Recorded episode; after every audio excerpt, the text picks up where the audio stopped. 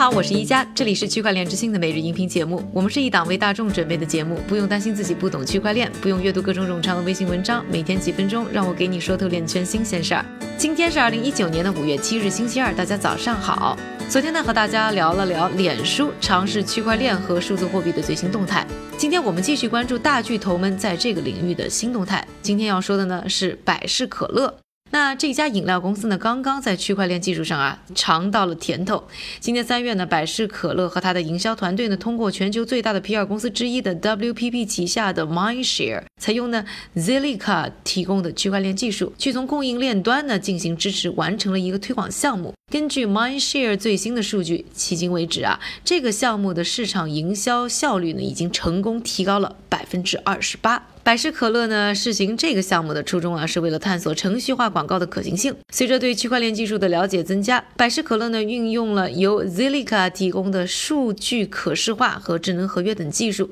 来达到真实有效曝光的准确性，让每笔营销支出啊都更加的透明，也让呢他们的合作更加的灵活和高效。目前呢，该项目已经在亚太地区呢完成了第一轮的试运行。百事可乐亚洲、中东及北非区域的顾问互动管理团队负责人 Farida。Shaksure 表示呢，他非常满意呢这一次试行的成果。他认为啊，可以看出区块链技术对于媒体行业的发展起了非常积极的作用，因为这项技术可以提高呢供应链的透明度，增加品牌的安全性以及交易的效率。同时呢，这一实验也鼓励了百事可乐的各个团队在今后的决策过程中运用更多区块链技术去探索以及呢测试各种可能出现的情况，量化评估来自不同方面的影响，来检验和保证各项方案的可行性。百事可乐也表示呢，目前正在和其他的合作伙伴呢，跟市场营销团队策划呢第二轮的测试，在下一轮测试当中呢，会探索呢更多的一些支付以及指标的方面的一些探索。下面的时间还是交给我们的韭菜哥，他给大家准备了一组呢链圈的最新快讯。好的，一家，我们今天呢，先来看一组有关政府方面的消息。第一则内容，魁北克表示将会放松对区块链行业的能源限制，并将投入额外的三百兆瓦电力用于数字货币挖矿。在此之前呢，魁北克曾表示要限制高能耗电的数字货币挖矿行业，并要征收高达三倍的电费。第二则消息，在麻省理工的区块链商业协会上，美国联邦通信委员会的负责人 Jessica Rosenwasser 表示，该部门正在考虑运用区块链技术发放无线网络许可证。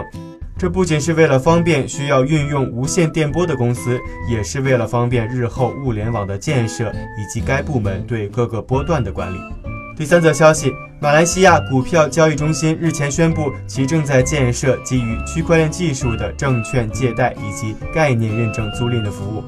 这一举措的初衷呢，是为了提高马来西亚证券租赁的透明度，同时还将加强对相关欺诈案件的应对。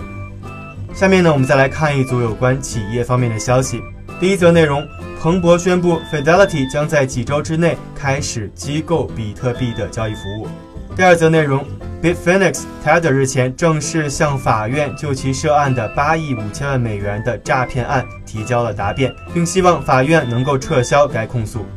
第三则消息：Facebook 日前注册了 Libra 的商标，为其正在秘密研发的数字货币做准备。同时，还有报道指出，负责该项研发的是麻省理工学院的教授 Christian Catalini。